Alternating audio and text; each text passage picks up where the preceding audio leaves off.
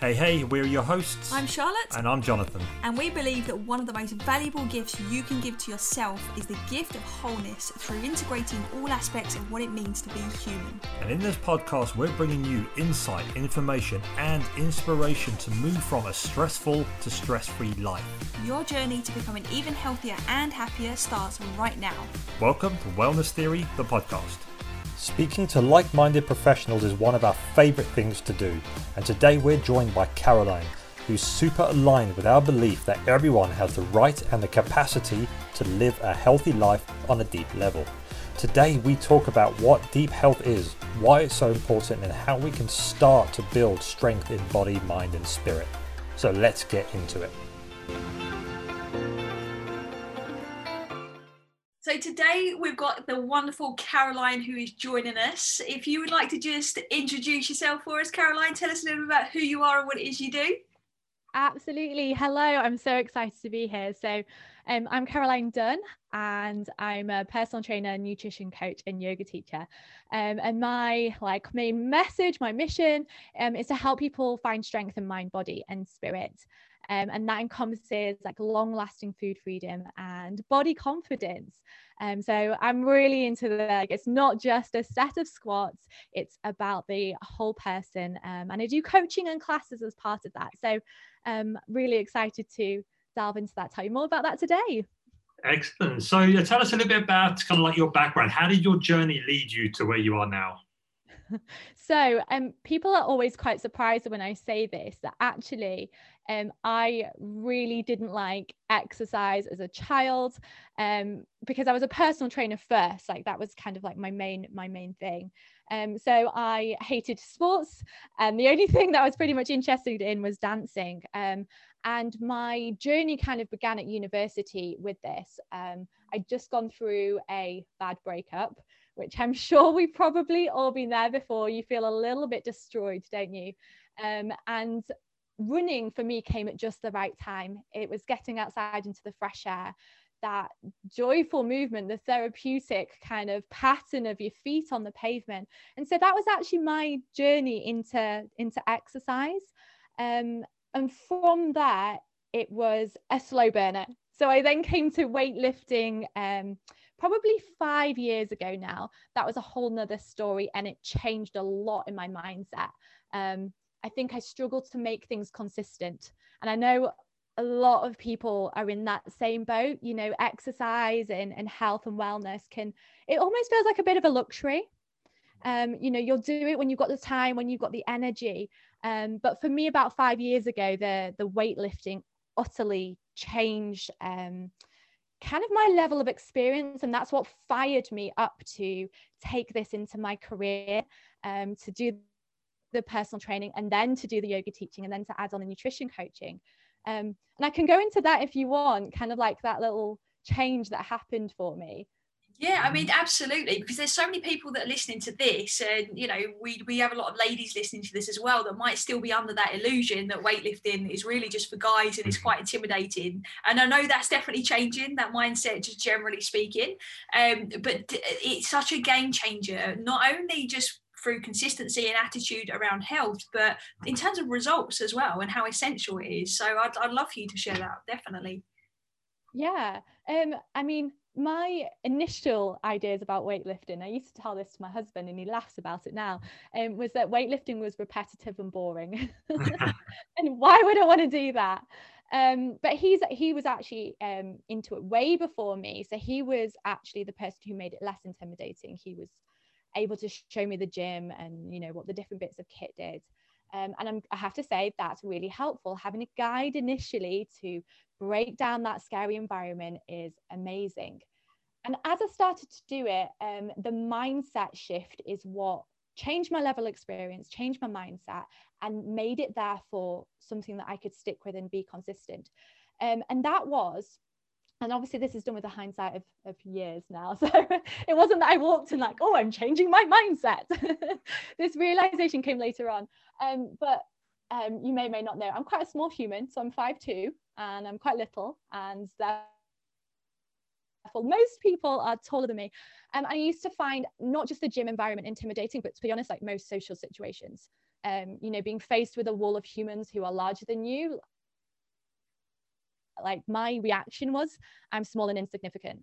And for me, therefore, um, weightlifting started to become a way to redefine that. So it started to actually be not that I'm small and insignificant, but I'm strong. And it didn't really matter like my strength relative to someone else. So, you know, it did it wasn't matter, it wasn't a matter of how much was on the bar or anything like that. But it was actually the case of I can pick this up, I'm strong. I can pick up more next week. I'm stronger. And that gave me this confidence and that became identity. And that's the key point for me about how to like make something consistent in your life. When it's part of your identity, I was investing in that. I was turning up to the gym to be, I am stronger, not because working out is good for me. I love that. That's mm. it's so so so relative. Like not just in in health and wellness, but just in general in life. How we identify with ourselves is how we show up. Where like and in reality, no matter what front you try and put on, if you genuinely believe your identity is small and insignificant, to use your example, that's kind of how you're going to show up in some way, no matter how, how hard you try. So I really appreciate you sharing that because that's usually one of the first places that, that most people need to look when it comes to any kind of change they want to make in their life is how are they how are they identifying with where they are now? And how does that identity need to shift to close the gap to where they actually want to be? How long did it take you to to almost start to have that complete shift or is that still ongoing? I mean i think obviously it's still ongoing but actually probably probably still years. Because you know um it's a journey, isn't it? And I was learning along the way. And I think my personal journey now probably represents a lot of what my clients go through. So I probably started on engaging on just, uh, well, it's a set of squats. Great, I'm feeling stronger. Um, this idea of almost things fit in parcels. I can figure out my nutrition, I can figure out my exercise. And then actually, you start to find surprising connections and um, like emotionally surprising connections that mean that it starts to become a lot more complicated in a great way, like a lot more shades of gray as opposed to just black and white um, set of squats and then eat a salad. It starts to become a whole much bigger life experience. Oh, yes. One of the things that we talked about that obviously drew us to kind of have you on the podcast as a guest and from the work that you do is your take on deep health and I'd love for you to share what you feel deep health means to you, but just how important that then is, because I know that's kind of where you're talking from right now when you say it's not just about like these pockets of lifestyle areas that need to come into play. It's this collection of things that we need to pay attention to, which is deep health. So tell us more about that. Yeah. So, I mean, let me tell you a little bit, brief overview of what deep health is and then how it sort of applies into my coaching and, and therefore into people's lives. Um, so, deep health um, encompasses a broad spectrum of all of the things that make up our full picture of health. Um, and first one is physical. So, physical health, for me, I define it as feeling vibrant and energized and thriving. And then we have emotional, which is experiencing a full range of emotions and also appropriately expressing them. Then we have environmental health, um, and that is one that I think is underestimated. Um, we might come back to that one. I'd love to delve more into that one. Um, but environmental health is knowing that your everyday surroundings support your health and well-being. Um, mental health, which is like the the um, characteristics of being alert, focused, competent, thoughtful, being able to make decisions. Um, two more, existential, which again is underestimated in some of today's society and culture, which is a sense of meaning and purpose in life. And that can be interpreted however you like. It doesn't mean necessarily religion or anything like that. It's why do you get out of bed every day? What is your mission? What are you aiming to give the world? What's your impact? And then finally, relational, which is feeling connected and authentic with others, like feeling a sense of belonging. And for me, when I coach, the reason why this is so relevant is that quite often people enter in a specific area of that deep health. And quite often that's for me being the personal trainer and that people mainly know me for is the physical health. And once they've engaged with that, then actually you start to realize there's more feeding into that underneath. So let me give you an example. Um, most of us know that how we feel can affect how we eat. And it can be a lot of people's like number one nutrition challenge. Well, if we were to just address the nutrition, the physical health, then that advice would look like eat more vegetables and drink more water. Um, and if it was that simple, like we'd all be doing it. Um, so I don't push the deep health, but when people say these things to me and come to me with these issues, in my mind, it's framed by this this deep health framework and so actually we start to dig a little deeper it's not about eating vegetables why are you making those nutrition choices um, and things like so people have come to me saying things like um, i eat when i'm stressed or comfort eating which you know given lockdown um, a lot of people might be nodding along right now. Like, yes, that's me. Um, and I think with the framework of deep health, you can start to create a bit of space to make a different choice if you want to. And that's key. It's like it's that personal choice. It's not an automatic behavior. Now you have greater space to choose something different. Um, so some, something like the comfort eating, there's nothing wrong with eating for your emotions. It's not something that requires to be fixed. But with greater awareness, with this deep health, we can look at, well, is it the fact that it's available, environmental health? Is there another tool that would actually like meet that need better? And yes, it might still be the packet of biscuits, but maybe it's the taking time out. Maybe it's a conversation with someone else um, something that addresses that need in a in a deep way so that it's not that you've eaten the packet of biscuits and still feel empty and dissatisfied yeah. and that for me is why it's so crucial to have the deep health because otherwise you, you're not tapping into you're not able to access the long lasting change. You're just yeah. like sticking a plaster on there. Well maybe only try to eat two biscuits. Yeah uh, is is so true what you said about that deep health. And the funny thing is most people's obviously like version of health as we already said is physical. So everything they're going through all the issues they're facing they're always trying to eat better or to exercise harder or to start exercise and think it's going to fix everything. Um, and like you said like you know that deep health is needed but most people aren't aware that there is more to their health than just the physical. So it does take them a bit of time and um, to realize that and connect the fact that their stress, their emotional health, and mental health all comes into play when it comes to um, fixing, well, just dealing with the issues that they're facing. Um, and trying to, again, trying to fix by going from diet to diet or going from workout to workout, trying something different, trying the best workout there is or the best nutrition plan out there, it gives them a very short result, a temporary solution, and then they just go back to their same old habits again and get the same result, get the same issues coming up over and over again. So I think the more people become aware and understand what health actually is, and like I said, deep health is focusing on all those factors, especially what good one you said about environmental factors. Most people forget about is what's happening around you does have an impact on your decisions and how you actually show up and act um, in terms of your health. So I think the more people can become aware of that, it can be a massive game changer for people's uh, lasting results for the for the results they're looking for. Can't I think you hit, you, you both hit the mm. nail on the head there of what I was about to say in terms of lasting change and and get into that root cause. Mm. This is what we're all about at Wellness Theory as well, which is why we're so aligned, Caroline, what, with what you do. Because get into the root cause and actually really nipping that in the bud and letting go of any emotional charge that's attached to things or thought patterns that don't serve us anymore, or even it, decisions about boundaries and environments are also essential as well. And when we get to that root cause, that's the thing, that's the one thing that then helps to create that lasting effect and sense of lasting change.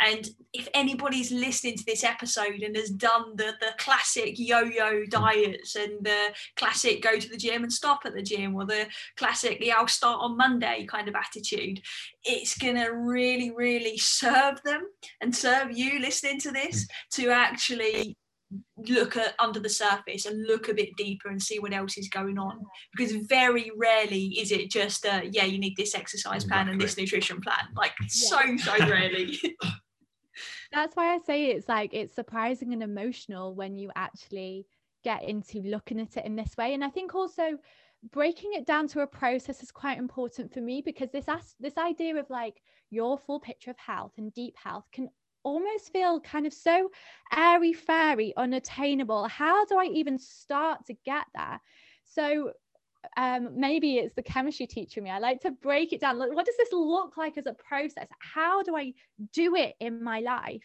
Um, and so I'd love to go into a little bit of sort of how how I'd approach that, if that sounds good. Yeah, well, that, that was actually that's what was ask you next. Is like, how do you actually help people build strength yeah. in their body, mind, and um, and spirit? How do you do it? Yeah, so the the process for me starts with um, what we've already touched on. So it starts with the deep why. Um, and that looks like a, a, a focused couple of weeks where someone would come to me with a goal and that goal tends to be something quite specific. So, for instance, I'd say a, a, large majority of my clients initially come to me with a weight loss goal because they're engaging with me from the sort of the physical aspect initially. Um, and, and that's great to have such that clear focus. And the way that I then unpick that is a series of why questions and to not like make too much of a joke of it, but you know the toddler that goes like, "But why? but why?" That's me. Yeah, I, this is what I'm like still to this day. so we do this process of actually uncovering um, why that person might want to. I'm going to use the example of losing weight, but it could be anything. It could be gaining weight. It could be like injury rehabilitation, whatever it is. Um, and quite often, it's not about the losing 10 pounds. So when you dig a little deeper, it's if there's some underlying root cause that's that actually is motivating that goal. Um, and when you start to dig, it it, it becomes things like um, I'm concerned about my health long term and what its old age is going to be like. That's an example. Another one might be um, Am I going to be able to be around and be present for my children? Um, other things might be, um, well, currently I want to lose 10 pounds because the deep reason is I don't feel good enough as I am. And actually, when you can bring awareness to that and vocalize it and, and have that written down, it starts to put everything else in perspective. So every other change that you then like suggest and give options for is in this frame of the deep why not about losing the 10 pounds that can be quite easily kind of ditched and moved away from and it, it doesn't like surge someone long term. And then once we've identified that deep why it's all habit based i love using the habit based process. And um, i think it's such a I mean, I don't, I don't know if you like the term, but life hack to achieving amazing things in your life, um, to break it down to like two minutes because and I've got some like cool catchphrases for you here. So why habits work so so well, and that this these two minutes, the the two minute action then leads to motivation, and then momentum. And so many people think they need to be inspired and motivated to start. I've got to dig out the willpower and let's use the willpower. When actually it's the other way around let's use that two minutes to build confidence and motivation and momentum and then do the next two minutes because two minutes for most people is achievable. It's I love that. overwhelming. What is what is the two minutes? Like what do you suggest to somebody? So you've gone through you, you've, you've dug deep you've found that emotional hotspot as to why they mm-hmm. wanted to achieve this result. What does that two minutes look like for some of your clients? Because i would imagine it's slightly different for everybody. Yeah yeah let me give you a whole host of examples. So if you want to run then a lot of people's goals are like right well i'm going to go for two 15 minute runs twice a week and actually that's huge. That is enormous compared to what they are doing. So the two minute action is put your trainers on and go out the door. And you can smile and you can literally you can walk back in again at that point. it might be having the glass of water straight away by your bed, and the first thing you do is you drink that water. It might be um, connecting to an affirmation. Um, it might be doing 10 deep breaths. It might be doing 10 squats just that simple thing, it's like a vote towards that deep why, towards that person that you want to become that best future self. Nice. It's it's so important what you said about that why coming first because like you said there is like you know it's hard to ditch something you've created an emotional connection to. And if you know mm. that you're agreeing with a coach like you to to to do this two minute habit in order to get them moving to to kind of gain momentum to get the results they're looking for it's it's coming from a place that's deep. Like yeah. you said as cliche as that sounds and what we've been saying like it's so easy for somebody to then understand the real reason why they're doing it. They're not doing it because they think they should. They're doing it because there's an emotional connection to it aren't they yeah and then the absolutely i completely agree with you and the other thing as well is that I feel a habit based approach, it starts to frame um, things in terms of feedback and not failure because it's so small and you put it in this perspective of let's try this out. Does it make us feel better? or was it unhelpful? And therefore, it's like this continual learning process of figuring out what works for you rather than adopting like someone else's morning routine or someone else's diet this little habit based approach is like, well, this is another piece of feedback. This is another interesting piece of information about myself. And then for that person can start to build up something that is theirs. It's not someone else's, it's their life and their body and their choices. Uh, for sure, and like exactly what you said is, was what we reiterate so many times to people who ask for help. Um, is there is no one size fits all. You are individual. Like everyone asks, oh, this is happening. What do I do? Okay, without actually knowing you, knowing who you are, what you do, all these things about you, we can't. We can only give you generic advice that may or may not work. To understand you as a person, to be able to actually give you um, advice and guidance that's actually going to work for you. We need to know about you. We need to spend time with you. We need to be able to see what works and what doesn't. And that does take time. And that's what a lot of people don't want to hear initially. They want something that I've got this problem. Give me something that's going to fix it now.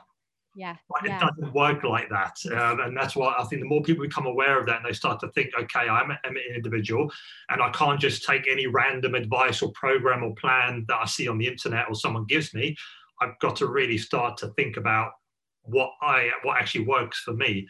Um, and then I think all these fads will start to kind of drop off. a, a yeah. good coach will always mm. ask mm. for that feedback. Mm. They will always ask, "Well, how did it feel for you?" Right, yeah. like you mm. just said, quite quite rightly. That feedback is mm. essential, and that that's quite rightly what John just said there about you know people going and taking an off the shelf program it just doesn't work because there's no space in there to adapt based on the feedback that you're getting. And and you're so right like feedback over failure absolutely 100% of the way because so many people they get stuck in this this almost stress loop and a, a cycle of oh, I tried, I failed again. Now that means I can't be consistent. Now they believe they can't be consistent. Now they think, okay, well, there's no point then. Why don't I just eat whatever I want and I'll just kind of see what happens? And, and loop. And then one day they get this idea, oh no, I'll start again, I'll try again because this time I'm feeling a bit more motivated. And it just goes on and on, doesn't it?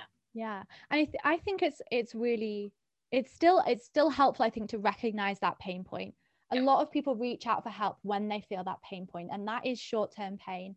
And if you are in that place like that is an utterly valid feeling. I completely understand why you're searching for a quick fix because we want that pain to go away.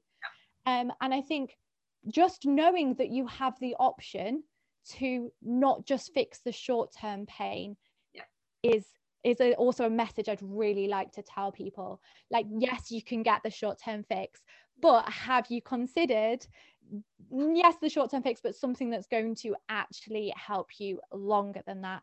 Um, but i don't think anyone's right or wrong in like reaching for whatever methods they do.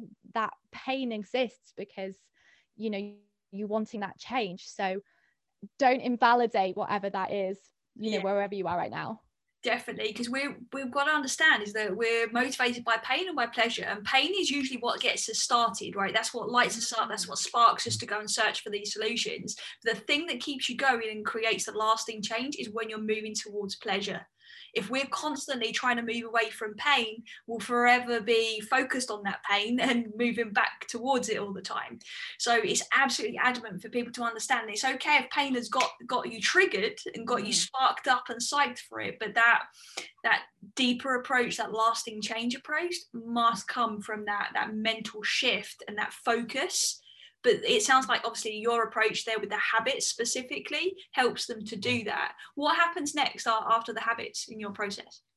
So i mean i'm not i wouldn't say there's necessarily an end point to that. Like because there's so many aspects of, diff, of, of uh, deep health. For instance i've had people who i've now coached for years and what happens is they'll pick an initial kind of area to work on. They'll work on a set of habits. And then what I try and emphasize and put this perspective is that your life comes in seasons. And therefore, at some point, your goals will shift. That's fine. It doesn't mean that the ones you had initially were like wrong. It doesn't mean you succeeded or failed at them, even. And then you'll shift into another area. And then perhaps at another point in your life, you then shift again. And so quite often we I find this like cyclical nature where we come back to different aspects and, and it's almost like people are ready when they come back to it to dive a bit deeper. They've had some more experience, some more coaching, some more habits. Um, and therefore actually people tend to to stick around a long time with me because there's so much to explore and so many different directions and the way that you um, perhaps coach sleep when you start might be different from coaching someone in sleep like two months or two years down the line. Yeah definitely. It always will we're always growing right? We believe in the kaizen approach of continuous improvement 1% every day um, and integrating all those areas as one can be vitally important as well though because one of the things that i worked with a lot of clients on is this idea that they're feeling disconnected in different areas of their lives as well and that can sometimes come from too much segregation i completely mm. um, support where you're coming from um, with people focusing on certain areas because that's human nature that's what we do like that's totally normal and, and we need support with that but sometimes I think it's worth mentioning that sometimes that can actually be a bit of a blind spot for anyone listening that might just trying to be going all in on one area.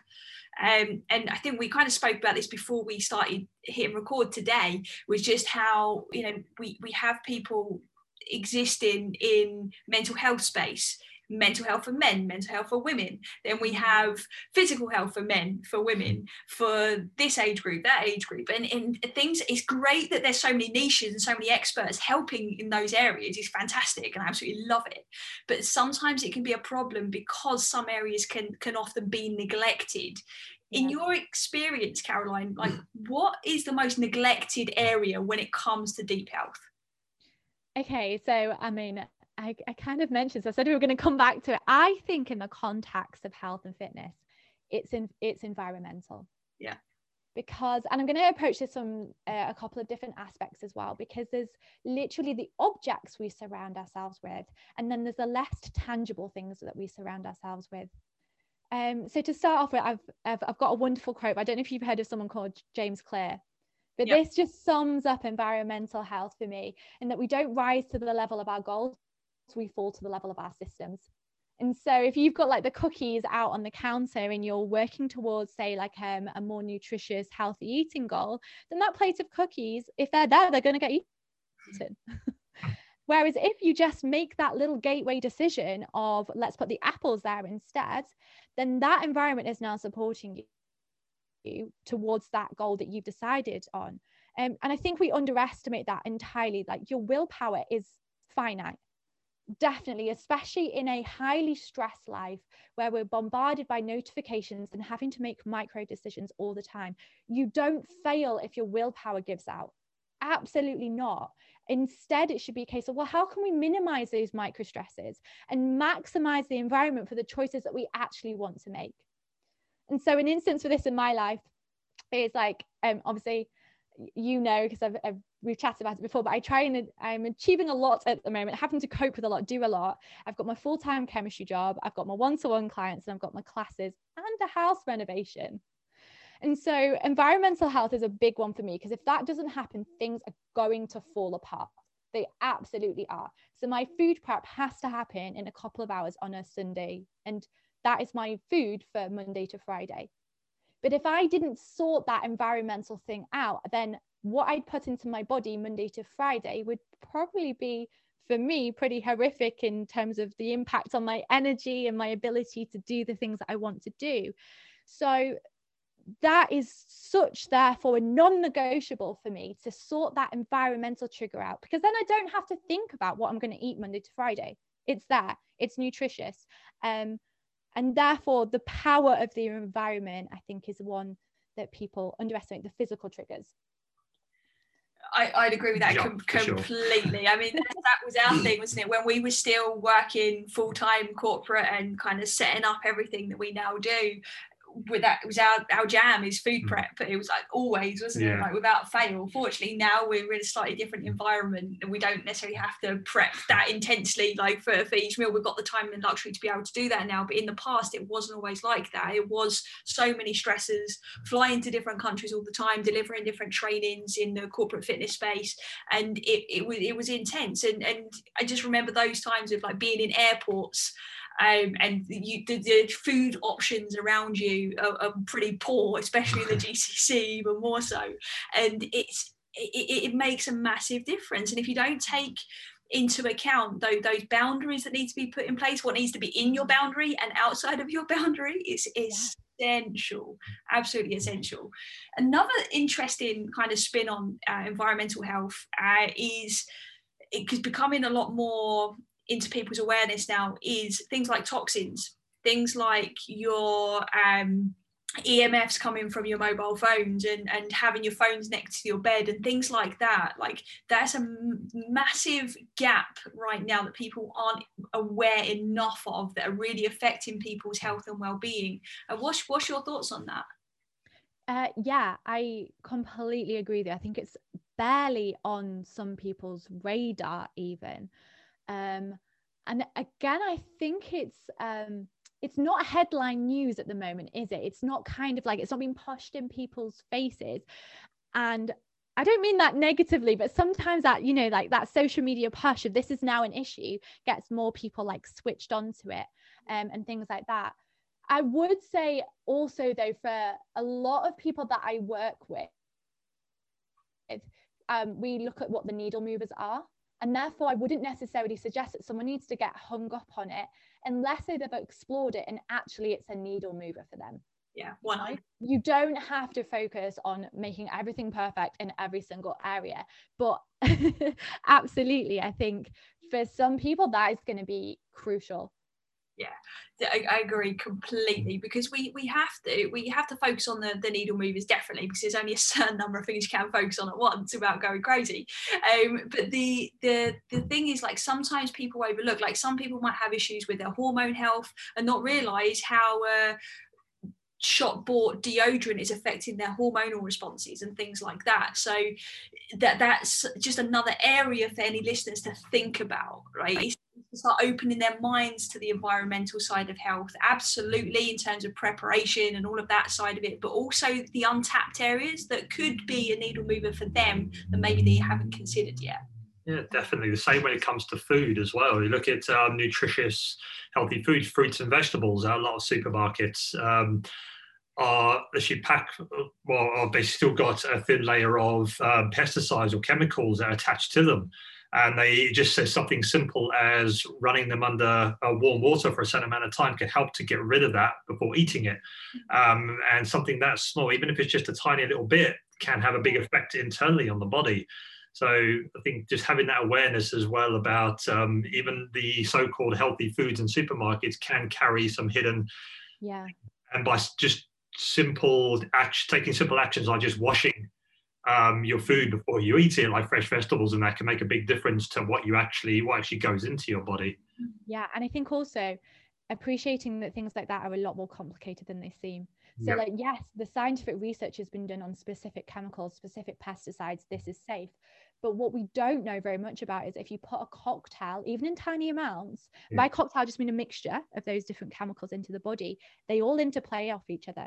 And that's why things like eating an apple or a pepper contain potentially more nutritious benefit than taking the supplements on their own because the chemicals interact in the body and affect the absorption. So i'd utterly echo that that actually it's not a case of like the specific ingredient but it's being aware of of yourself as a biochemical system that's so insanely complicated um, that actually just by simply washing you're you're sort of negating stuff that you don't even know about.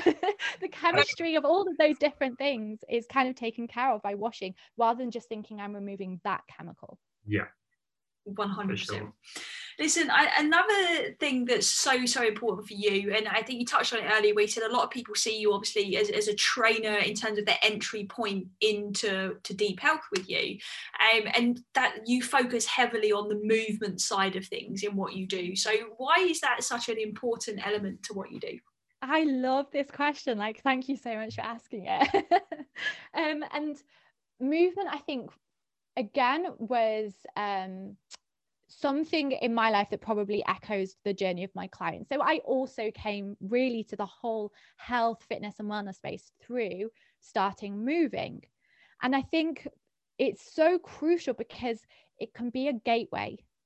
And it can be a gateway into other change, and it can be a gateway into the other aspects of deep health and into the mindset. Um, and movement is such a game changer because it's not theoretical. It's an experience that your mind and your body go through. So movement for me is a way of living your way to the answer. You know you can you can go through the pros and cons of everything until you're utterly utterly confused or you could pick up a barbell and see if you can or can't do it. And that is a way of living your way to the answer. Um and it also i think movement for me it starts to normalize things and, and work on mindset that society doesn't give us. So for instance like it normalizes failure. Like how many times in our lives have we been told that we pass or that we fail or that we succeed or we don't succeed? When actually like things like yoga um, dancing and weightlifting failure is going to happen. Like all the time, multiple times a session, and realizing that that's okay. Because then when we do the habit based stuff, you've got that context of, well, I'm going to fail. And that is part of the process. And um, you learn about it. And we, that links into the science as well. So I don't know if you've heard of something called growth mindset, this yeah. idea that, you know, like um, our traits, our personality, our intelligence is not fixed. You can improve all of those things. Um, and it's something that I think led me away from the chemistry teaching and into the health and fitness area because it's so hard to educate a teenager on growth mindset when they're given like an A, a B, a C, a D. Whereas you give someone a barbell and they can't do it one week and then they can do it again in six weeks' time. That experience of doing that with someone, seeing them light up of suddenly being able to do something they couldn't do before, for me embodies this growth mindset. Absolutely. Um, and it therefore leads into so many interesting conversations um, about stress and success and failure and everything else.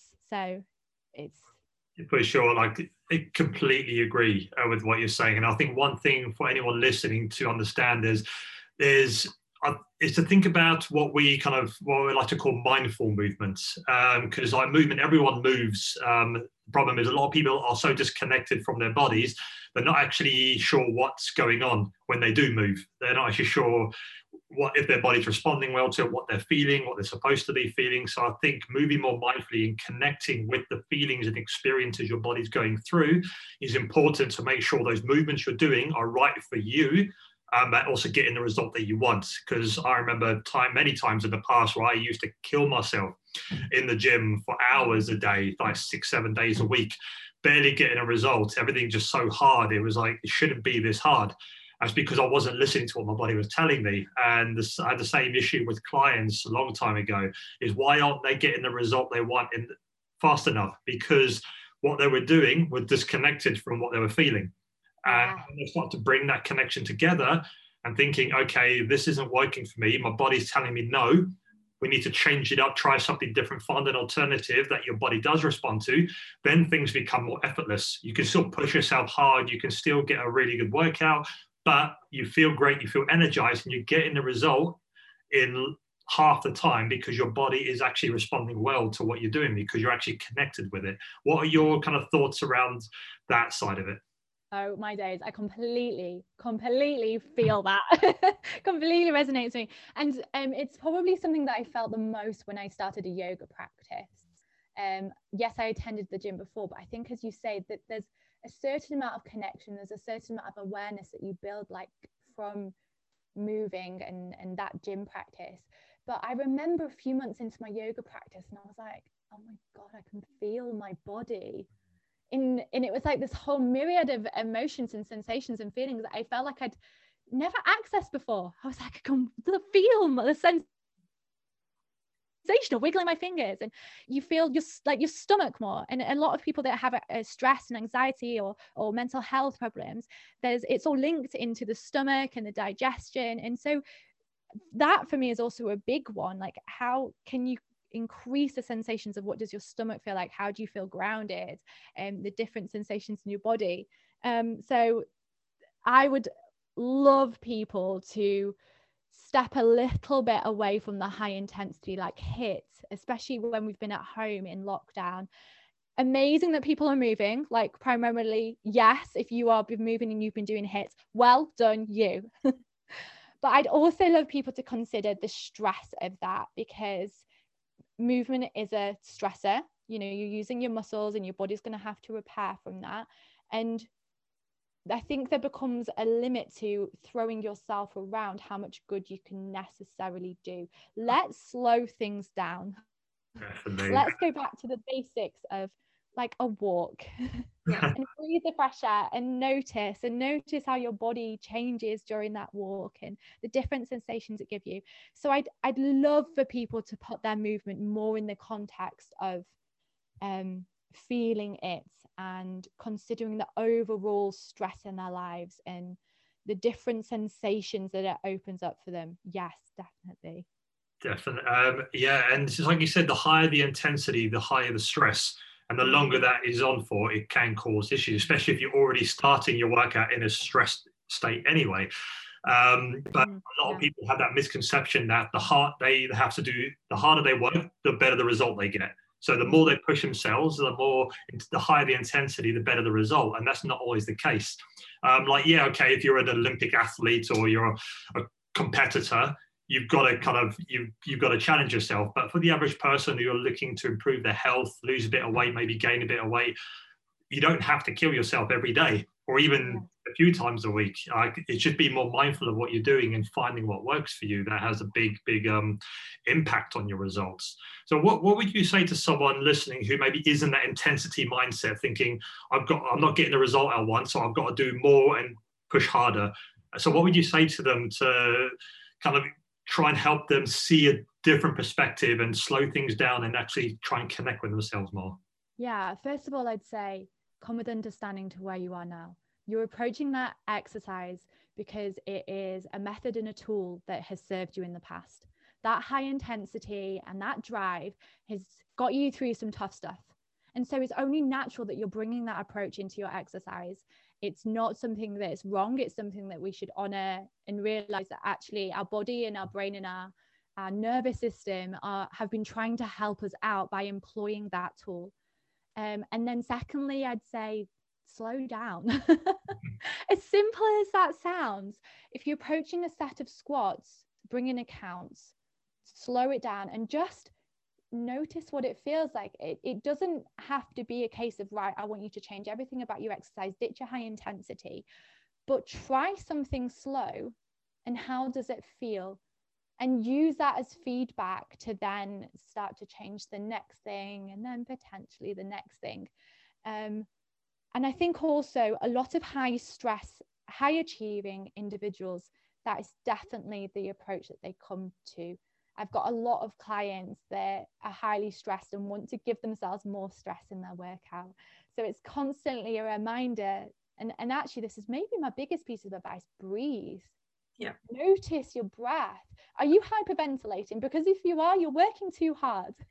Exactly. You see this with runners a lot as well. Most runners out, again, amazing for going out running. Go you, don't give that up. But if you're running at a pace where you can't hold a conversation, it's too high intensity.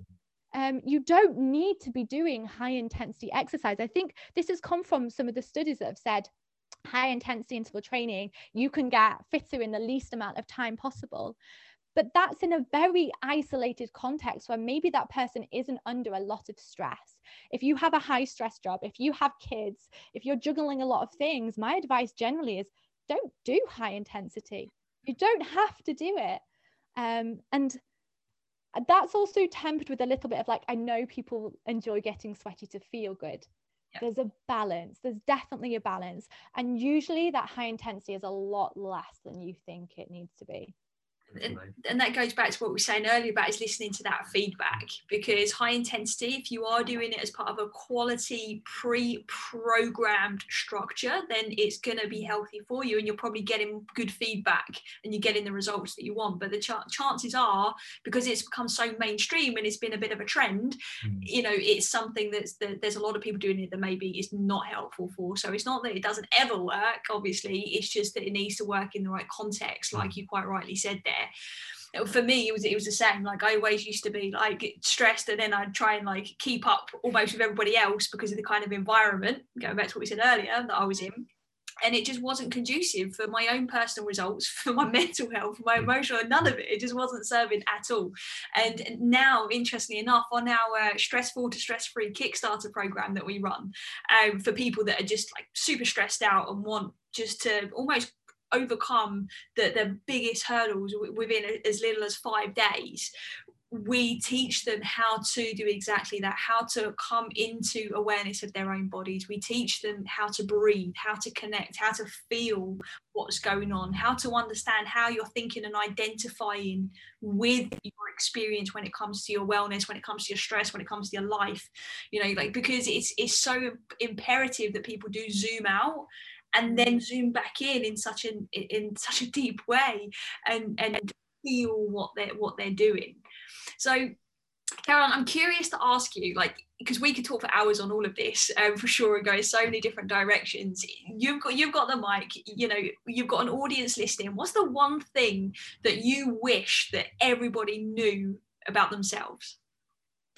Wish everyone knew about themselves you are enough and i do want to put that in context as well because i think this this it it sits at the root of our humanity i think this idea of we strive we strive because we don't feel good enough and therefore um, I wish everyone knew just how good they are, exactly the way they are, what they do or don't do, what they experience or don't experience. You are enough, um, because then from that place of knowing that, all of the amazing things can happen. Like if you come from an, an, a, a place of i am enough then the healthy food choices they're not a struggle. They're naturally what you gravitate towards. And the same with movement and the same with meditation. Um, and the way that this looks like in my life it's it's come from my yoga practice. So yoga is is you may have heard the quote it's a journey um, from the self to the self through the self. Um, and it start you start to realize that actually your true self is happy peaceful joyful and completely enough exactly the way it is. And i'd like to thread the theme of kindness in there as well. Um, because you come from a place of i am enough that looks like immense amount of kindness to yourself and therefore then propagated out to others um, and with kind of some of the things I've talked about, like the habits and the food prep and stuff like that, because I'm trying to do so much in my life, it can look like from the outside that that's just immense amounts of self discipline, but it's not. from the inside, it comes from a place of I'm looking after my future self. And that is from a place of kindness because I am enough. No matter how much I like stumble over my words or put something stupid out on social media or make mistakes and fail and look like an utter like idiot. That is still enough. Um and self-discipline without kindness is just punishment. So True. start from the place of i am enough. And as i said yoga for me has been a big tool for that journey. Amazing. Awesome. Beautifully put. Definitely. Um, so, Caroline, you obviously we've spoken a lot about habits, obviously, in this episode today. So, I want to kind of speak, touch on your, I'll say your life in the last five years. So, what, what do you feel has been either maybe one like a new belief, a new behavior or habit that has most improved your life in the last five years? Can I pick two? I really, one, one, okay, so the, the first one is breath work and meditation. Mm. And some people may find that entirely off putting. So maybe we can frame that as like a silence practice, whether that's writing, meditating, breathing. But kind of the same way as we've been talking about like a mind body connection, I feel a lot of that stems from the breath and the way that we experience life, the way we experience stress, happiness, joy, it's all linked into the breath. Um, so doing regular breath work has been incredibly grounding um, and also yeah a big way to manage stress it's changed a lot for me learning how to to manipulate that hmm. um, yeah and then the second one um, is more of a mindset thing so because and I think a lot of people listening are going to resonate with this. Like we try and do a lot. We always try and do more, be more. And I lived in this story of like, I'm so busy. Guys, I'm literally so busy. I'm so sorry, but you just don't appreciate how busy I am. and I'm not, again, I'm not saying there's anything wrong with that, but a big game changer for me, um, which is a journey to this day that I work on to this day, is actually I get to take ownership of that stress and my priorities. And my life looks the way it does because of my choices. And that might sound simple, but it shifted so much. I stopped living in this I am so busy mindset. And it felt like once I took ownership, all of the things that I wanted to do, I could still do, but without being stressed out of my mind, there became this sense of being able to do it with flow and grace and ease as opposed to striving and striving and pushing. So taking ownership for my my stress my priorities my life and breathing awesome. Uh, they're, they're, two things that we talk about all yeah, the time. so I'm, I'm, so happy that our audience are getting to hear somebody else say that because it's so so so powerful. Like just just owning what's going on in your world is essential. If if, you, if anyone listening to this still answers the question, "How are you?" with "I'm busy," hmm. um, like there's some work to be done, right? When it comes to that hmm. owning and, and, mindset of it as well, it's like it's understandable that you yeah. feel busy. We live in a busy world. And I'd also say it was an it was a painful place to get. It was a painful journey to get to that point. So there was struggle in there. So if you are someone who's going through that, like I absolutely feel you. It is a hard thing to realize that you can take ownership because it puts it all on you, doesn't it? That's yeah. an incredibly uncomfortable place to be. And all I can say is the other side of the fence of taking that ownership, that responsibility is so much worth it than that initial pain of stepping into I'm responsible. Definitely, and obviously, I just want to touch on your um, on the breath uh, that you mentioned as one of your habits, and uh, it's it's funny I, the amount of years we've been in the industry. Uh, every year, they always bring out like the top like ten or twenty trends of that year in the health and fitness industry, and it's always like gadgets and classes and yoga and all this stuff. In 2021, in the top five, breath work was it was in there. Like for, for this year, breathwork was actually in the top in the trending health and fitness kind of things going on. So far, um, so far well, yeah, I said 2021 is like what, what's becoming more popular, and that's never been in the list in all the years you've been in the industry. And it shows that it is becoming the forefront of people's minds now is how important something they've always had from the day they were born, and how much it can influence um, everything, every single system in your body, if you know how to use it right um, the correct way. Um, so it's really good to see that people are starting to. Uh, that's starting to become a big focus now in kind of the in the world of health and wellness, which is awesome because it does make such a big impact on every single area of your life. I, I mean, I could probably do a whole nother episode on breath. but if anyone um, really wants to delve into, I don't know if a uh, quick recommendation if someone's interested or in, intrigued by the breathing. Um, the book Breathe by James Nestor yeah. is a fantastic, like pretty life-changing read when it comes to seeing your breath in your in your life. Yeah listen, I, I definitely echo that. I mean, John's like the, the breath king when it comes to wellness Got theory. Every breath book. he's, he's, consumed them all about hundred times, and he practices mm. like religiously. Yeah. Something I now practice religiously, really as a result of his enthusiasm for it as well. And and it really is game changing on so many levels. Um, going back to how we kind of started the episode on a deep health level, you know, it, all of those factors that you mentioned there environmental, mental, emotional, and so on, like all, all of them combined can be improved through breath. It's the one thing everybody has access to. It's free all it takes is a little uh, basic understanding and you can already mm. start to leverage it. Mm. when like you quite said there quite rightly it's like manipulating it. You've learned to manipulate it now to serve you in the ways that you want to.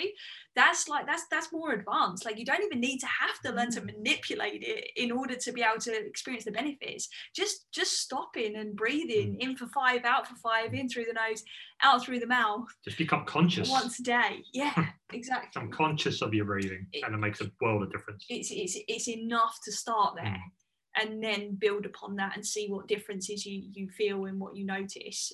Uh, so yeah i'm so happy that you that you raised that as, as one of your things. Absolutely echo that. Like your bre- your breathing is going to change a ton of health markers the quality of your sleep how you can access like your emotions and your ability. Like it's been used in uh, training some olympic teams um like breath work as well. Um I, th- I think with a, swim team potentially and a running team as well. So it's been implemented in some amazing ways. And then also it's been implemented in um, uh, certain health conditions as well. Um, to so essentially, like as I said, you can delve into it in the in the book "Breathe" by James Nestor. But people were literally going from bedbound to walking again, just for being able to access their breath. Like, how mind boggling is that? But I'd echo, I'd echo you as well. Like, it doesn't need to be complicated. Um, I love resonance breathing, breathing in either for a count of four or five and out for a count of four or five. You can literally OD on that. There's no like too much that you can do with that type of breath. Um, and I think it's, yeah, fantastic it literally is such a resourceful yeah. space. When you're doing that coherence breathing it, it, it, literally creates coherence between the heart and the mind and the body and it allows that synchronicity to work in your favor in any area of your life. So yeah inside the body but also in mm. all those life areas as well. You'll see it project out and you'll, you'll start to see a ripple effect of just a simple breathing pattern. Um, just interesting you said there about like the incredible things that can happen with breath. That was like one of the fundamentals of what cured your chronic pain. Yeah, yeah. Um, that's literally that's the reason I started doing in the first place because of seeing these these stories, these studies done on people who've been able to over, overcome serious illnesses through control um, through the way they breathe and visualize, and that's when I started to do I was trying everything possible I could find in the physical world to fix my chronic back pain. I just tried to obviously control and be more conscious of my breathing and try some different um, breathing techniques and literally within two weeks of trying it consistently every day, my the chronic back pain I had for four years disappeared completely. Um, and it was like, okay, yep, there's definitely something in this um, this breathing thing. And now it's something I do religiously every single day um, because like I focus consciously um, breathing because it is so so powerful. Mm-hmm. Yeah, it's part of your identity. It's stuck. Yeah, exactly, exactly. That's going right full circle to yeah. how we started. if anyone's listening to this, explore what's going on with hmm. your with with how you're identifying with yourself. Explore the different deep health areas that, that Caroline shared with us. Start to actually think about is there any area that needs a bit more attention for you? And start small, start basic, understand really, why, build on the habits. Realizing that that comes in seasons yeah. And that reframes this idea of success and failure entirely. Yeah, definitely. Awesome. So Caroline, where can where can people find you if they want to come and learn more? Yeah, absolutely. So um, you can find me under the Plan Harrogate. So Harrogate is my location. Um, I'm called the Plan because life's better with a plan. um, so I'm under uh, on Facebook um, at the Plan Harrogate, Instagram at the Plan Harrogate, and then website theplanharrogate.com as well. Um, yeah, I'd love to get involved um, with as many of you. Hear your feedback from this. Ask your questions. That'd be really cool. Awesome. Listen, it's been incredible to have you. I uh, really appreciate you taking the time to come on the show. I think everybody's going to love you. Um, and yeah, they should go check you out yeah. now. Yeah. Thank you so much for having me. You're welcome. If you enjoyed this episode and you haven't done so already, hit that subscribe button so you never miss an episode. Then share it with a friend who you think might benefit. Spread the word. That's how we're going to impact the world by helping each other. We appreciate you so much, and as always, unconditional love and wellness to you.